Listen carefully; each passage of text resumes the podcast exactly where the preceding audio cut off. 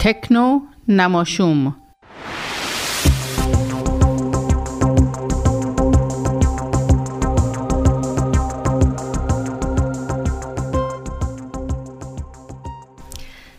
سلام امیدوارم حالتون خوب باشه و آخر هفته خوبی رو گذرونده باشید. من فاطمه کشوری هستم و تکنونموشوم ده رو تقدیمتون می‌کنم.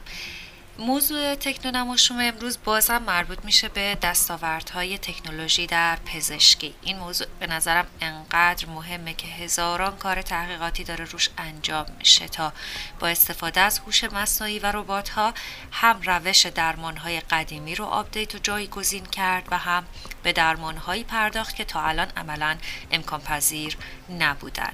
حالا یه ربات کوچولو توسط محققان دانشگاه لیدز طراحی شده که می‌تونه به اعماق ریه بره و نشونه های اولیه سرطان رو تشخیص بده و درمان بکنه.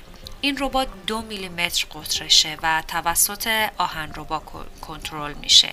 محققان این ربات مغناطیسی رو روی یه جسد امتحان کردن و نتیجه این تستین بوده که می‌تونه تا 37 درصد عمیقتر از تجهیزات استاندارد موجود داخل ریه بره.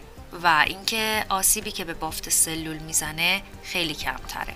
از اونجایی که نرخ مرگ به خاطر سرطان ریه بیشترین آمار جهانی رو در مرگ از سرطان داره این دستاورد خیلی حائز اهمیت میشه.